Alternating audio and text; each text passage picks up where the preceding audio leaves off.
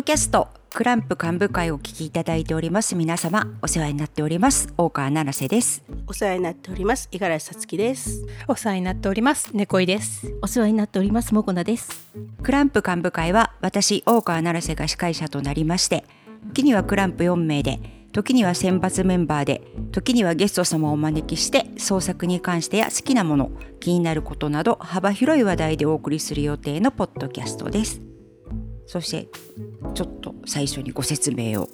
先日さつきさんが風邪をひいてしまわれて、はい。はい、かなりね喉に来ちゃう風邪だったんですよね。二回目ですよこの夏。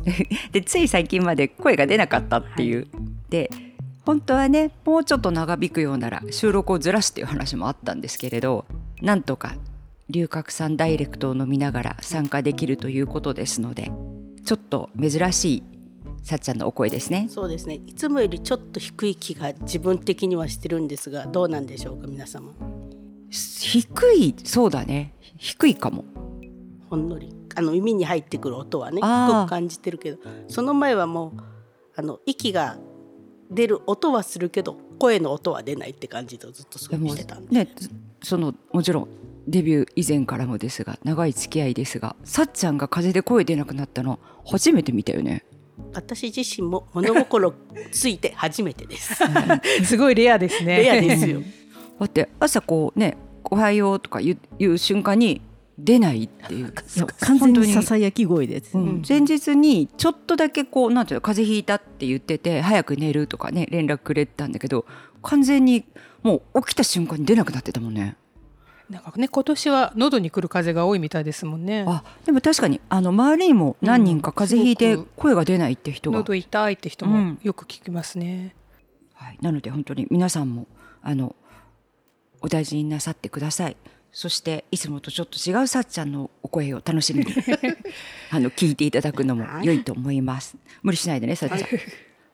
でポッドキャストはですねあの編集作業がありますので皆様にお聞きいただくちょっと前に収録を終わらせているんですけれども先日台風がこの収録の時のは本当に先日なんですけど聞いていただく時にはちょっとこう間が空いてしまってるかもしれませんがあったんですがもうあまりにも雨というよりは風がすごくて傘がさせなかったんですよね。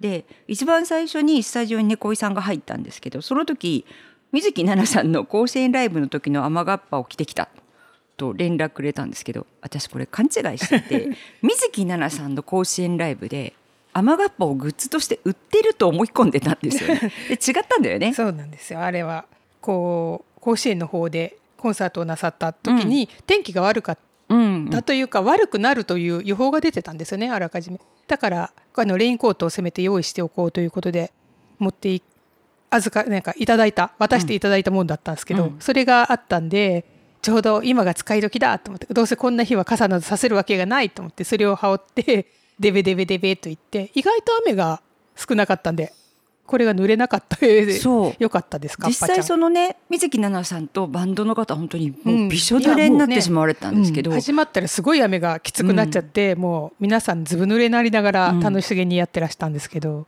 でも実際私たちがあの座らせていただいた席はうん。屋根があったんですよね。だからそんななんか吹き込む感じもなく、濡れずに済みましたよね。そうですね。もうもこなさんはね以前のこうでスペースでもうお話ししてた通り、水木奈々さんの大ファンなので、はい。こう誰よりも 私ら4人の中で曲を知っているのでめちゃ乗ってましたよね。はい、あの時は知ってる曲ばっかりでこうものすごくテンションが上がってしまっておたげを。そう。あの ペンライトを、はい。あの持たせていただいてたとい。うか、あの持ってたんですよね。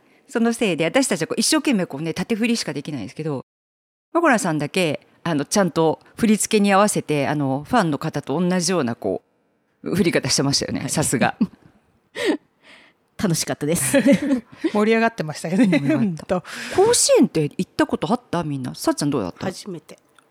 もこなさん前は通ったことあったんだけどねもこなさんは？私も初めてですね猫さんも。私も生まれて初めてあれでお邪魔しました。近所の遊園地にはねみんなで昔に行ったことがある。あったっけ？うん。甲子園の近所の遊園地あった。うん。あった。あった。へええー、そうだっけ？全く覚えてない。えその時もなんか天気が悪い予報なのか覚えてない。お客さんが 他に私たち以外いなくて。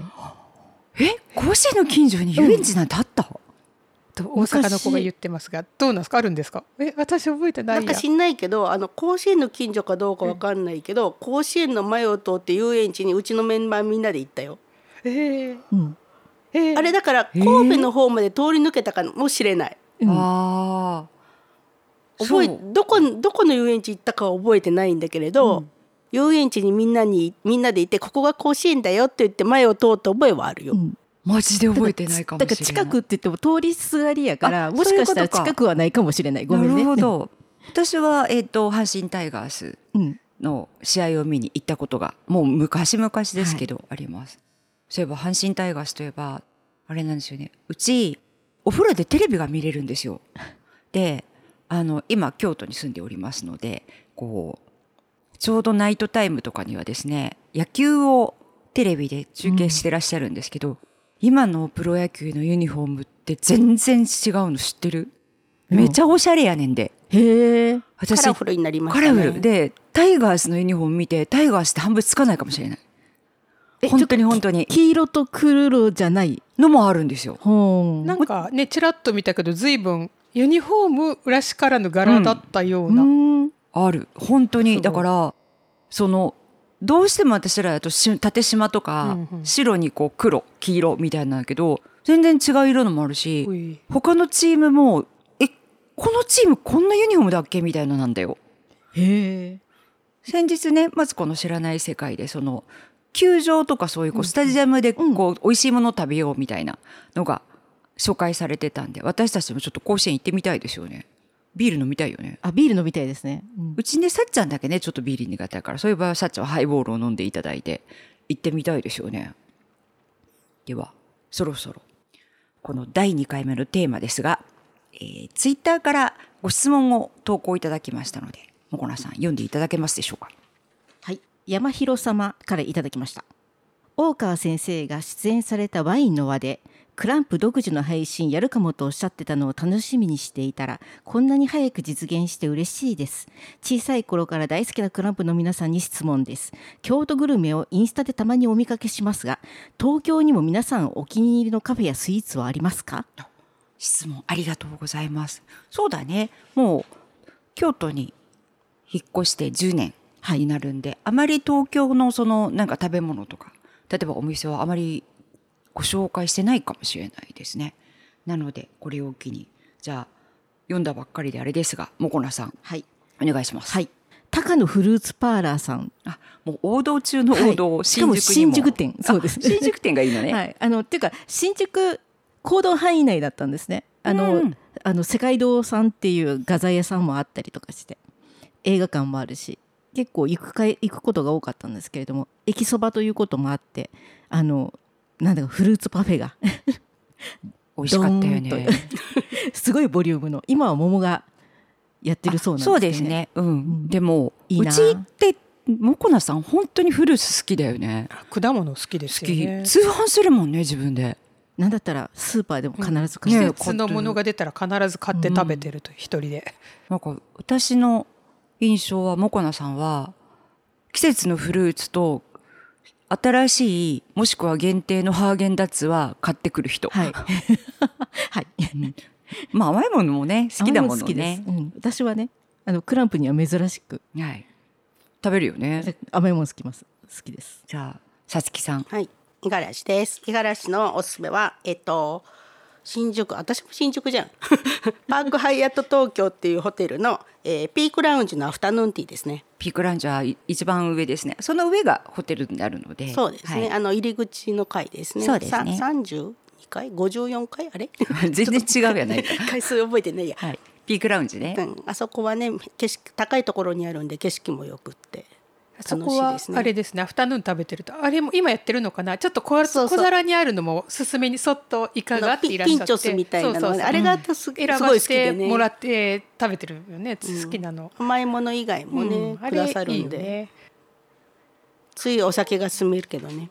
カレーが美味しかった記憶があります。ああ甘いもカレーのじゃないですけど。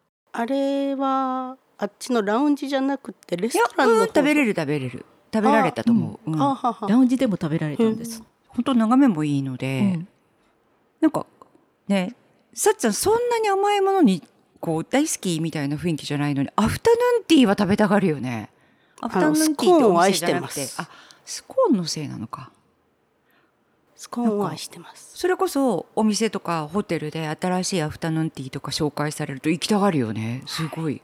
でもなんかもうも持ってこられるとこうもうテンション上がんない？上がる上がる。やっぱり。特にタワーでやってくるとね。あれ独特の入れ物、お皿に持ってこられると甘いもの苦手といえどもああやって並べられると嬉しくなる感じがありますよね。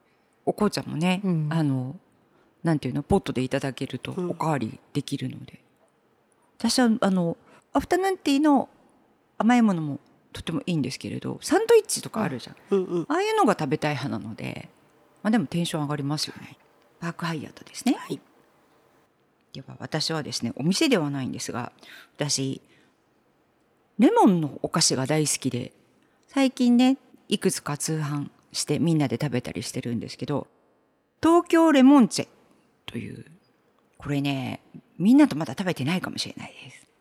のこれで通販できるんですけれどふわふわレモンクリームサンドっていうのがあるんですよちなみにパッケージもすごい可愛いんですけれどもうちょっとで届くと思うのであのみんなで食べたら次のポッドキャストでも感想あの感想を。でもこの間いただいたあのレモン味のクリームサンドも美味しかったですよ。うんあれとそちらとはまた別の、うん違う違う。もうちょっとちっちゃいやつだよね。ちっちゃいやつ。うん。なんでしょうぜひ食べてみていただければ。では猫井さんお願いします。えっとですねなんか昔の記憶をを発掘してえっとねフレンチパウンドハウス大和村本店っていうのがあるんですよ。私たちの思い出の。巣鴨。巣鴨です、巣鴨駅懐から徒歩ですぐ近くなんですけれども、い。ちごのショートケーキがねめっちゃ美味しいんですよね。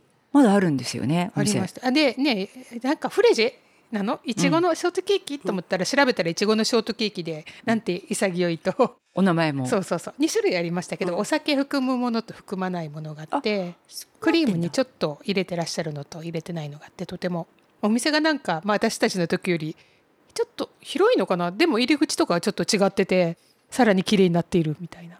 へえいやー通いましたよね。原稿終わってもうなんかうん。ボロボロの格好していってた記憶があるんだけど、正直あの店のおかげかっこせいで体重増えましたよね。ね増えました。いちごケーキが美味しくてやめられなかったみたいな。本。当に通いましたよね。ね二日に一遍とか平気で食べてたような気がする。いや本当に通ってまあの原稿詰まってたら買って帰ってましたうんからねやってました。めっちゃ美てました味しかったですよ。懐かしいですね。懐いやーかしいですね懐かしい以上ですか？では。もういもう一店舗はないんですか？一店舗、うん。じゃあね甘くないんですけどね、うん。お気に入りなのがねあれです。ビロン。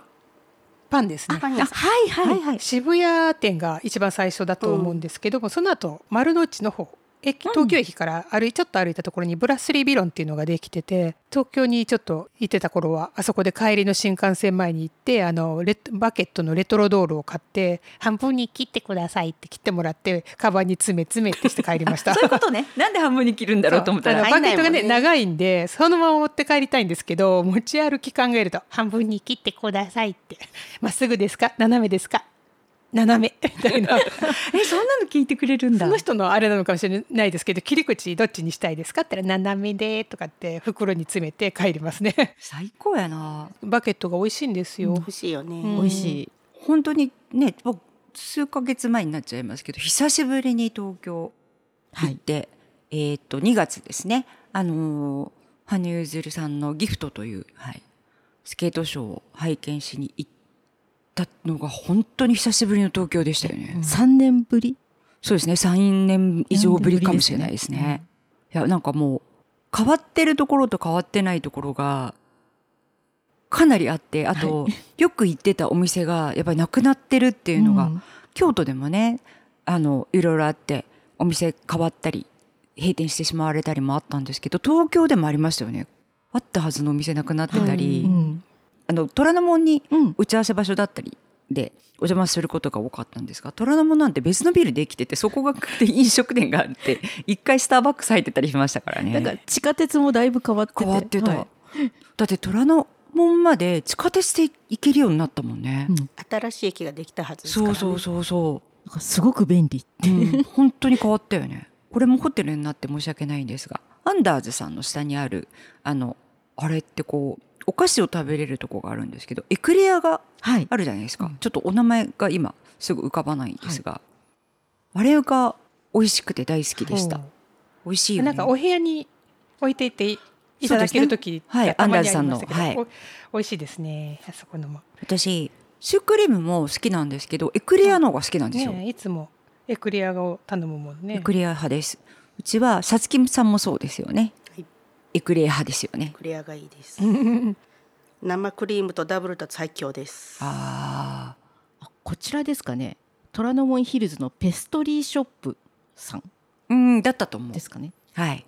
それもぜひ。アンダーツ東京さんのあの中ですね。これうん。一応、一回ですね、でもエクレアってこうカスタードと生クリームもあるけどチョコクリームが多くないですか？比較的。中身が、そうだね。うん、確かに言われてみれば。うん。ね、実理想的にはあの中身がカスタード生クリームあって入ってたらさらによくて上にチョコレートがかかってるやつ。あ超ベーシ,、うベーシックのが好きなんですけど。うん本当のエクレア。そうそうのそうそう。美味しいですよね。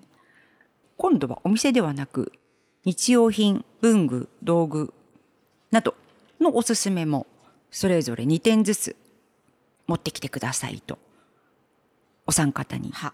はいお願いいたしましたが持ってきましたか？現物。持ってきました。はい、ではですねこれは猫井さんからいきましょう。よろしくお願いします。私はですねえっとねスチームクリームさん。うん。あの缶の、さんとか言ってるしね、うん、えっとスチームクリームの UV プロテクションこれがえっとミントなんですよね。ハッカアロエで私とさっちゃんの割とお気に入りだと思うんですが。そうです。私今日持ってこようかなって思っての。の一つでした。でも被るかなと思ってやめました。まんまとこうあれですね。まあえっ、というあれは33ぐらいなんですよ。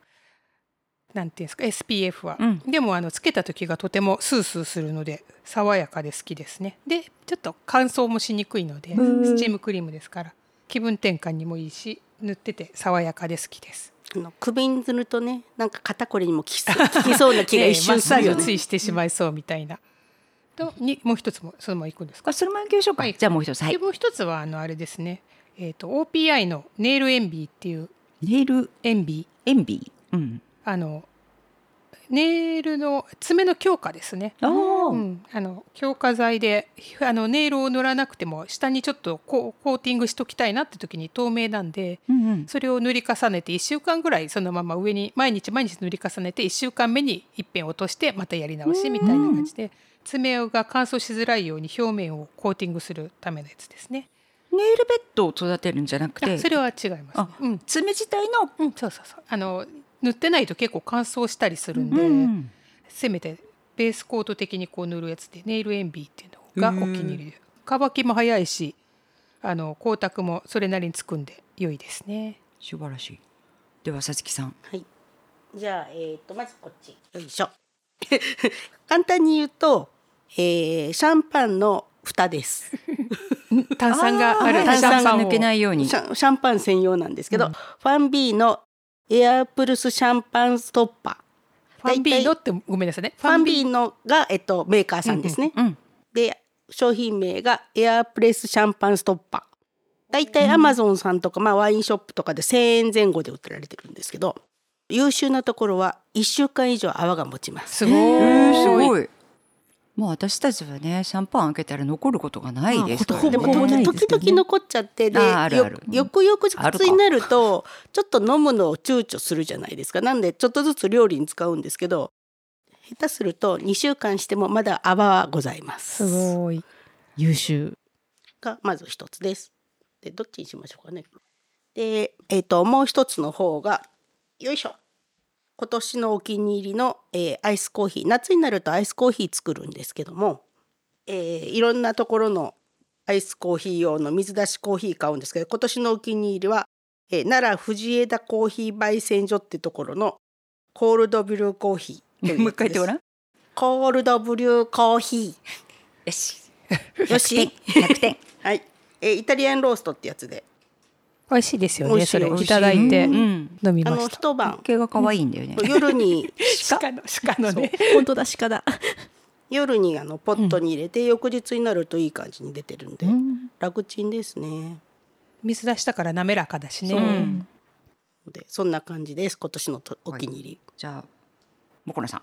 はい、えー、と私おすすめがですねこちらの、もう本当に申し訳ない。あの羽生結弦さんの,、うん。あのノッテステラータという今年あったアイスショーのグッズなんですけれどもあのちょうど震災グッズを中心に展開されていらっしゃいましてで寝袋とかあのいろんなものを買わせていただいたんですけれども、ランタンなんですけれども空気で膨らませるタイプになりましてでお風呂場とかでも普通に使ってるんですけれども、うん。あのとりあえず電源入れてモードを変えられるんですけどその中に SOS のみたいにこう点滅するモードとあのモールス信号的に。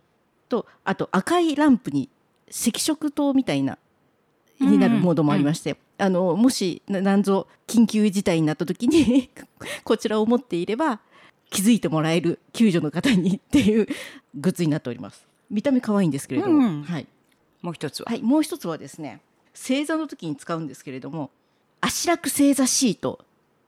ミニ。っていう。座る方の星座ね今、はい正座。そうそうそう。ごめんなさい。あの お空かとうん私も最初そう思っお空のました。正座ではなくて あのああーそういうことね。座る時のはい。うんね、どうしても和室とかで正座をしなきゃいけない時にこのこちらをあのこれ折りたたみ式なんですけど畳むとこういうコンパクトな板状になってて展開すると三角形になりましてこの三角形の頂点を足の間にこう挟んでお尻をこの布地張りのところで支えましてこう座るとちょっと座高高くなっちゃうんですけれども足に負担がかからず、うん。はい、しびれることなく長時間座っていられるという優れものでございそんます。な長く正座することってある？はい、あの法要の時とか、ああ、そっかそっかそっか、こう祭事とかでこう、はい。神殿とかね殿内に上がらせていただく時とかに、とか、あの今の時期ですとお盆の時期とかですね。はい、それは確かにありますね、一つ持っていると大変便利でございます。通販番組みたい では大川です。私はですねライブイヤホンです。意外とこう舞台とかねライブとかの時ってこう大きな音に耳が傷つい耳のその組織とかが傷ついてしまったりするらしくてライブの音を聞こえなくするんじゃなくてこう音量をこう調整して小さくするっていう感じのものですね。もう私は必須なのでそれこそあまりこう大きな音が鳴る映画とかの時もします。舞台とかもね、うん。あの位置的にスピーカーの前だったりすると、やはりどうしても必要になるので。でもこれって意外と本当に大丈夫って思ってる人多いと思うんですけどこれがかなりお耳に良くないうん、場合もあってその耳ってちょっとこう一度悪くなると非常に治療が難しい部位らしいのでこれは必須です。でもう一つがですね五十嵐さんがプレゼントしてくれたこれお名前がねキャップオープナーです。これは私が非力なので炭酸水のキャップが開けられないんですよ。本当に開かないんですよ。でうちねがあのスタジオで常備してるのがあるじゃないですかウィルキンソンさんはい。の強炭酸、はい、キャップ赤い方。がまあ硬い。いや硬いですね。なので、私の非力な力では無理なのでこれで開けます。もうマジで必需品です。カード上なんですごくいいですねこれね。あでもねなんか見たらカード上の方が珍しくてああんまりカード上ないみたい、うん。あでもいいな。カード上だったら持ち運びできますね。はい。もう本当にでもなんかそれこそ外行って皆さんと一緒にバーベキューやるとかだとまあ誰かに開けていただけることもできるんですけども必須ですよこの非非力な私には。ですね。これでみんな二巡いきましたでしょうかね。おすすめって言いながらこう日常品が多いのはもちろん当たり前なんですけれど、はなんか猫ちゃんだけが化粧品持ってきたなそうですね。いやみんな持ってくると思ったんですけどね。化粧品を。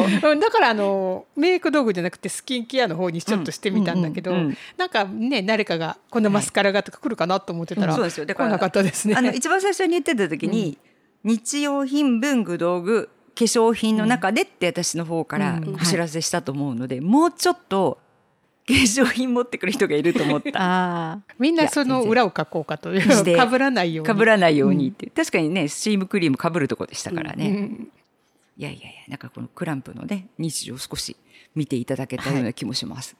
なんか化粧品は化粧品で別にねなんかご紹介した方がいいかもしれないですよね。あそれこそ本当にただどんなものかわからないとちょっと辛いかもしれないので、なおあの今聞いていただいたグッズ日用品関係はですねもこなさんが心を込めて撮影しては。あのクランプ幹部会のインスタグラムにアップしたいと思います。は。ちょっと音声だけではねどんなものかわからないものも多かったかと思うので、ははい受けたまわりました。はい、一番はいお写真がお上手な、はい、写真班。